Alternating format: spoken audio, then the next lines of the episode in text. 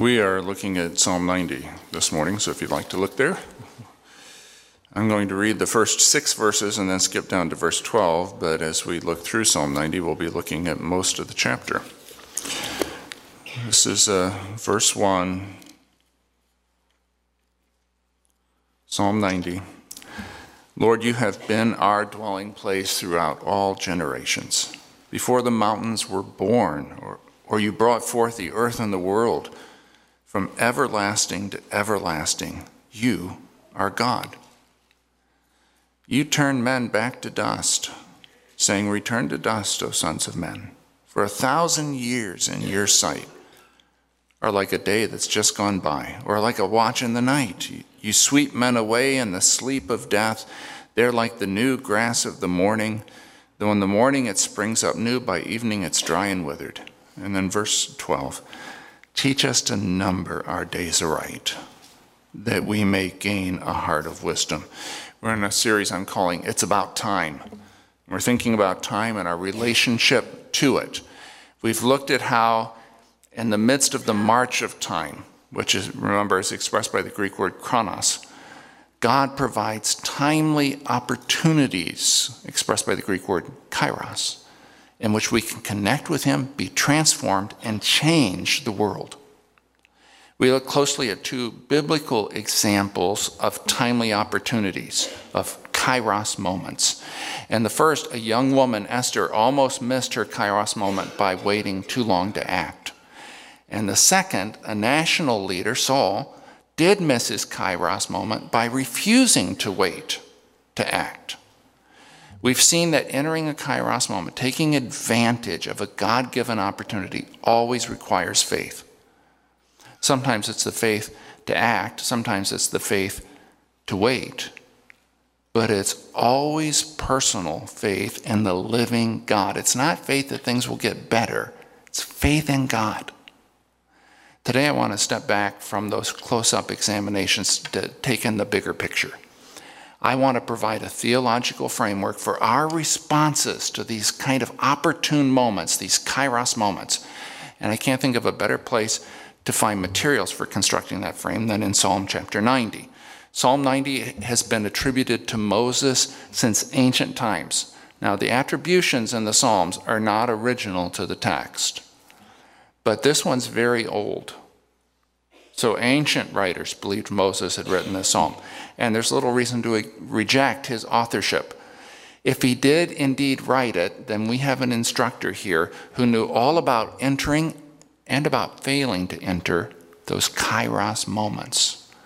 Psalm 90 will help us put things in perspective, and we need that because our spiritual vision is astigmatic.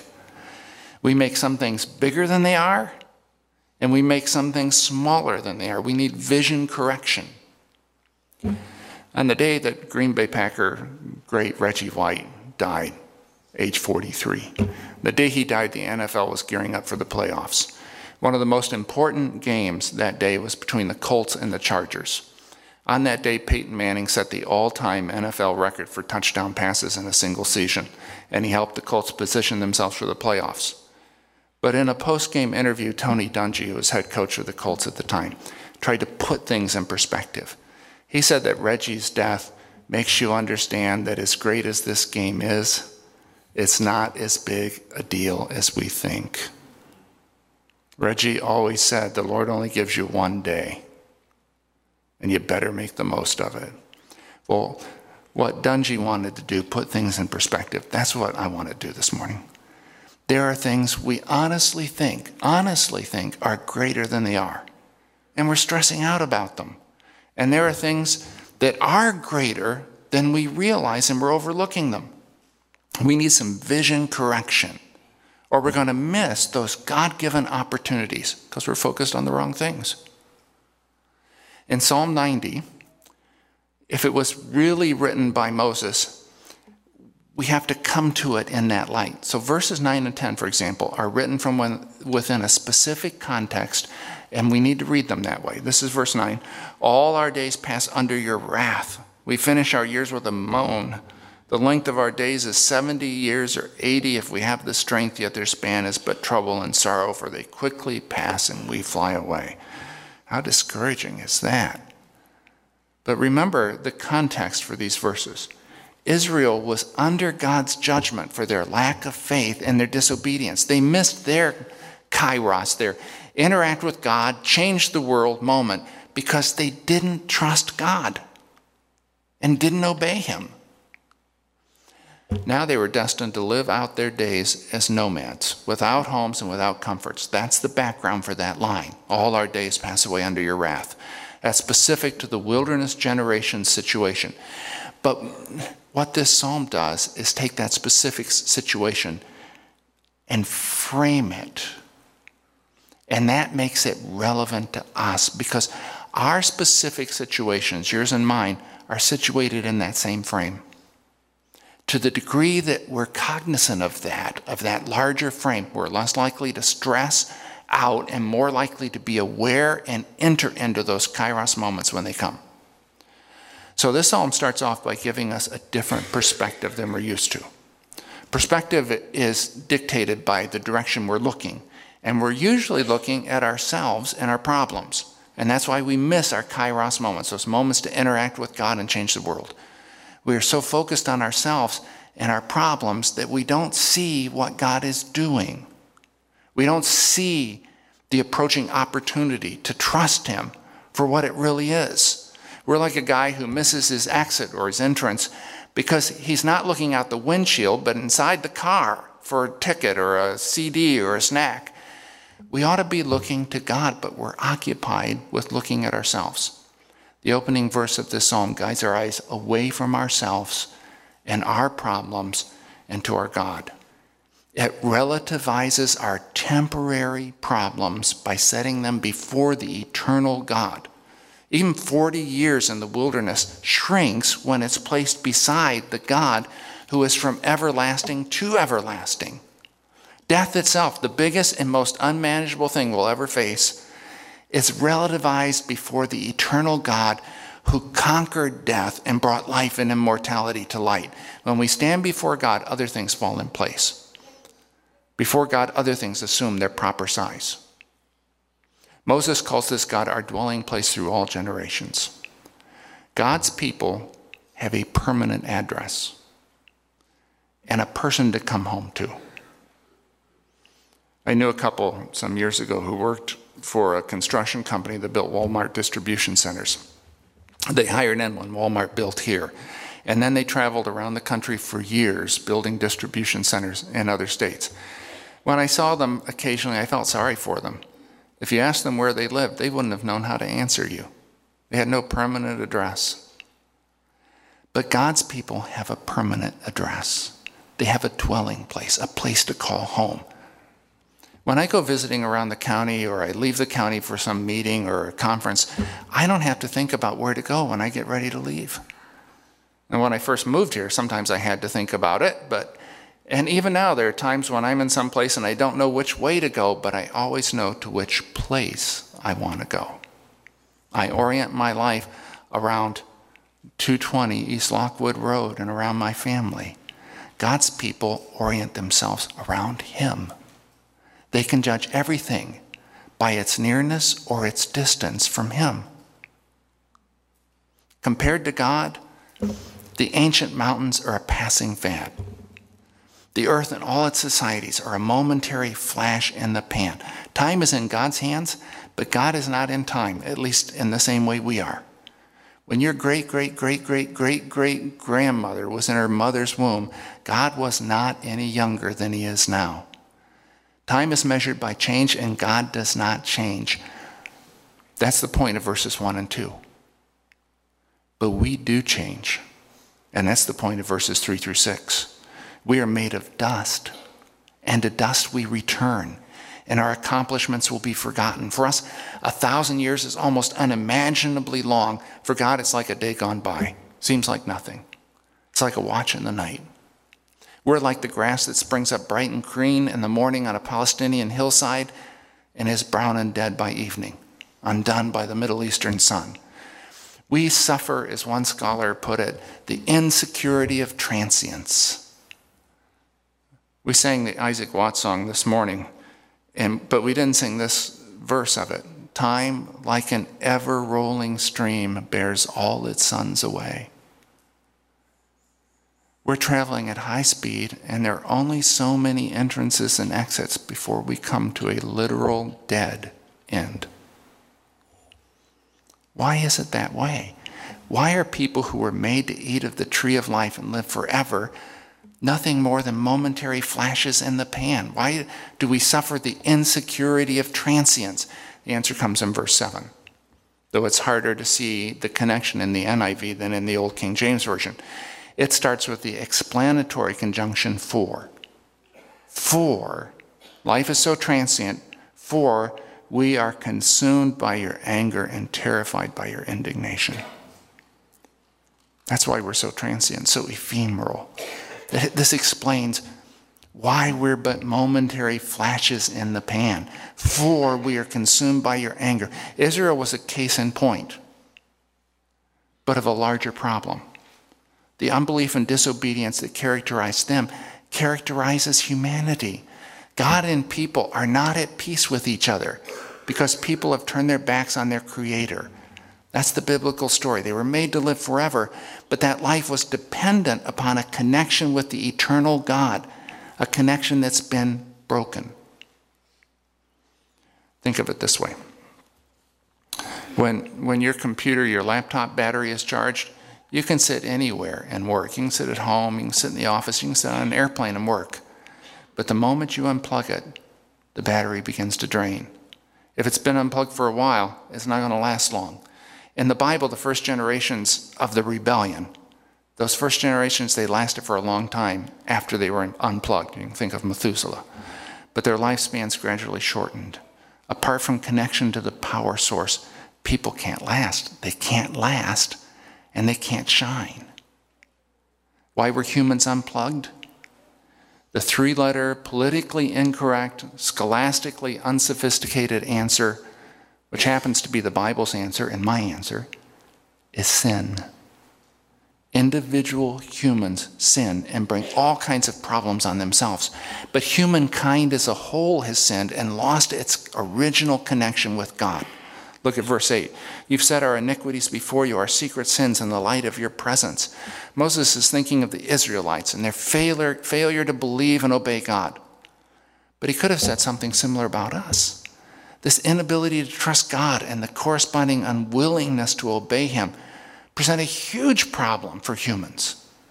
It's resulted in our transience. It's the reason St. James can write, What's your life? You're a mist that appears for a little while and then vanishes. we think that this unbelief and disobedience, this sin, is not really a big problem for us. Maybe for other people, but not for us. What's funny is that other people think the same thing. I, have sat in a cell with a murderer who thought her sin was not her fault. It was other people's fault. Other people were worse than she was. We make light of our sins, which is sort of like making light of cancer, our cancer or our heart disease. The National Geographic once published a time lapse photo, and I may have seen this at Dave and Virginia's house. I think they might have had this same photo. And it's the time lapse photos superimpose a series of photos into one picture, right? So it takes uh, hours of constant photographs and compresses them into one picture. This one was taken from a Rocky Mountain peak during a terrific thunderstorm. It captured every lightning strike through this long storm and then compressed them into one picture. And when you look at it, you see this fascinating spider web like network of lightning bolts. I think that's how God sees our sin. Remember, He's not in time in the same way we are. He sees all our individual acts in one all encompassing vision. Where we only see isolated acts, God sees a complex, comprehensive web of action. To us, our sins seem insignificant and frankly, they seem infrequent. We often take little notice of them, but God notices. He sees the whole from his panoramic viewpoint, and he understands how devastating what he sees really is. Because he's not limited to one moment in time as we are. Our sins are always before Him. The damage they do to other people, to our families, our co workers, and especially to ourselves, He sees with perfect clarity. Our only hope is to go to God, to the very one from whom we're separated, the one who brought the judgment of death on us in the first place. By divine mercy, there's no other option but to go to the one who's righteously angry over our sins. It's like the thief going to the policeman for help. And like the thief, we're reticent to go. But God has made it abundantly clear that He will accept us, whatever we've done, because of what He's done through Christ. So, go to God. How do you do that? Primarily through prayer. The remainder of Psalm 90 is comprised of six prayers or six prayer requests. They show us what it looks like when mortals go to the eternal God. The first of those prayers is found in verse 12. Teach us to number our days aright, that we may gain a heart of wisdom. This is a prayer for awareness.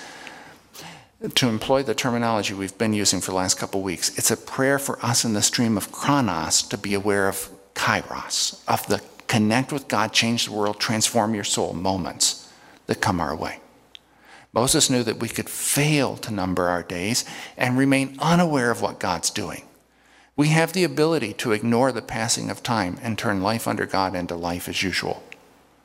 But when we do that, it almost guarantees that we're not going to take advantage of those God moments in our lives. The second prayer is for mercy from the compassionate God. That's verse 13. I want you to notice Moses does not take mercy for granted, he prays for it. Over the years, I've met many people who presume on the mercy of God. They've heard that God is merciful, they've heard it in church. God is love, God loves you. And so they assume they can just continue on as they always have, and everything will turn out fine. And they're right that God is merciful more than they've ever dreamed. But they're badly mistaken about what that means. Because God is merciful, He will not allow us to continue on a path of spiritual and personal ruin. Because He's merciful, He will not allow our web like network of sin to go on forever.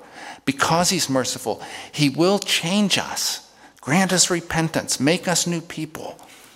Don't pray for mercy if by mercy you mean freedom from the consequences that result from acting as if God doesn't matter. That would not be mercy, that would be madness. The third prayer is in verse 14. Having asked God for mercy, Moses now asks for a new satisfaction in life. I think some of us need to ask that prayer. Make that prayer. For joy and gladness in God's unfailing love. That's a great prayer to pray for yourself, to pray for your family. It's a wonderful prayer to pray for your church and its leaders.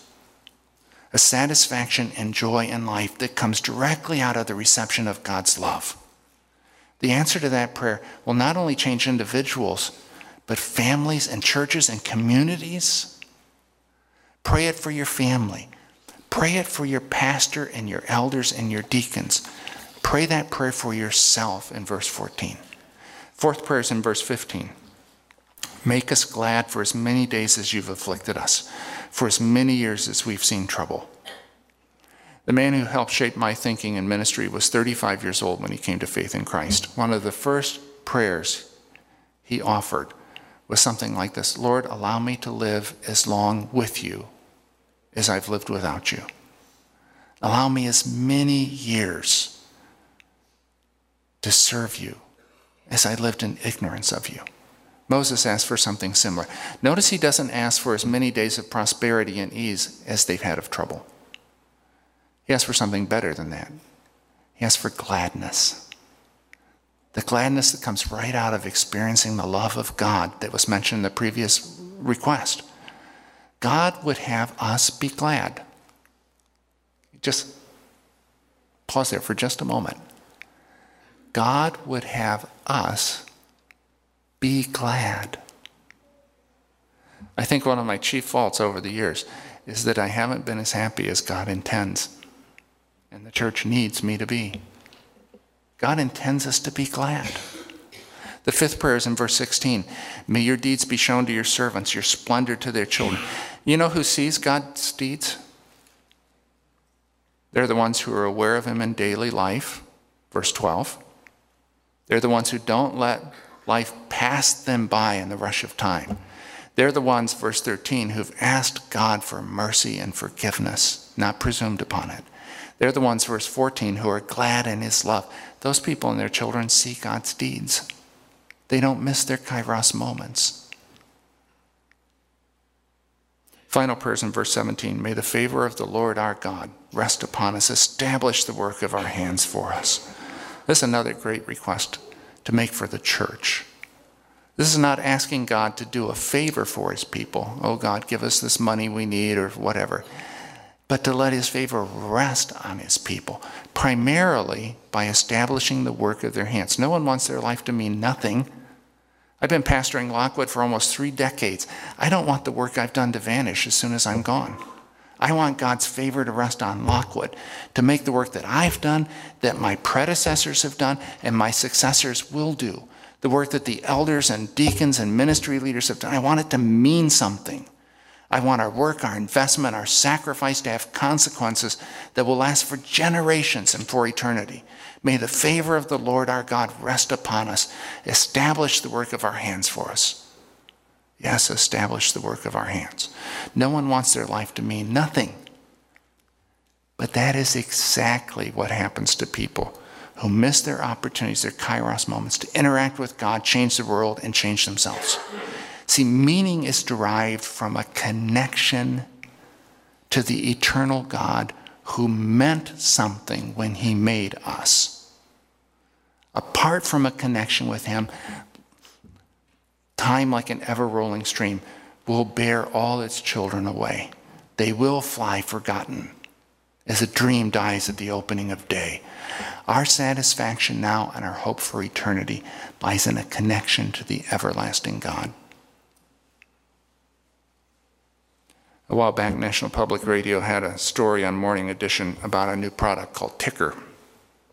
Tikker's a wristwatch, but it kind of works backwards you input certain data into it, and then it uses an algorithm, just like the one the federal government uses, to estimate your time of death. So let's say it estimates that I'm going to die, I've got a ticker, it estimates I'm going to die on September 11th, 2037. It then displays the number of seconds I have left on Earth. And each one disappears down this digital black hole as the next one appears. It gives a whole new meaning to the idea stopwatch. the inventor of Tikker, interestingly, he was a former grave digger. The inventor of Tikker believes that people won't waste their lives if they remain aware of their expiration date. And, and you know what? He may be onto something. Maybe we all ought to get these. We could help us number our days right. But looking at your expiration date will not help if you don't also look to the one who set that date and he wasn't estimating, and plans to meet you on the other side. We see chronos when we look at our expiration date. We see kairos when we look at our God. We live in the shadow of death when we look at our expiration date, but in the hope of eternal life when we look at our God. Look to God. Look to God. Let's pray.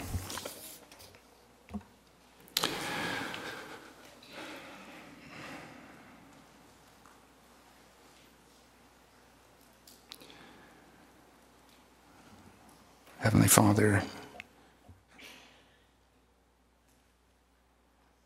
you see us, you know what we're made out of. We're made out of dust. You know that we worry about things that if we would just look at you would take their rightful place.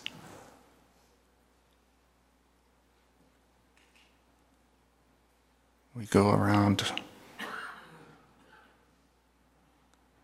in fear and anxiety or filling our lives with distractions. We make it hard on ourselves. Lord, have mercy. Christ, have mercy. Lord, have mercy on us.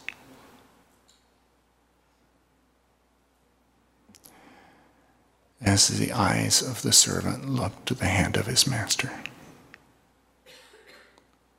and as the eyes of the maidservant look to the hand of her mistress, so our eyes look to you, O Lord, until you have mercy on us. Have mercy on us. Amen.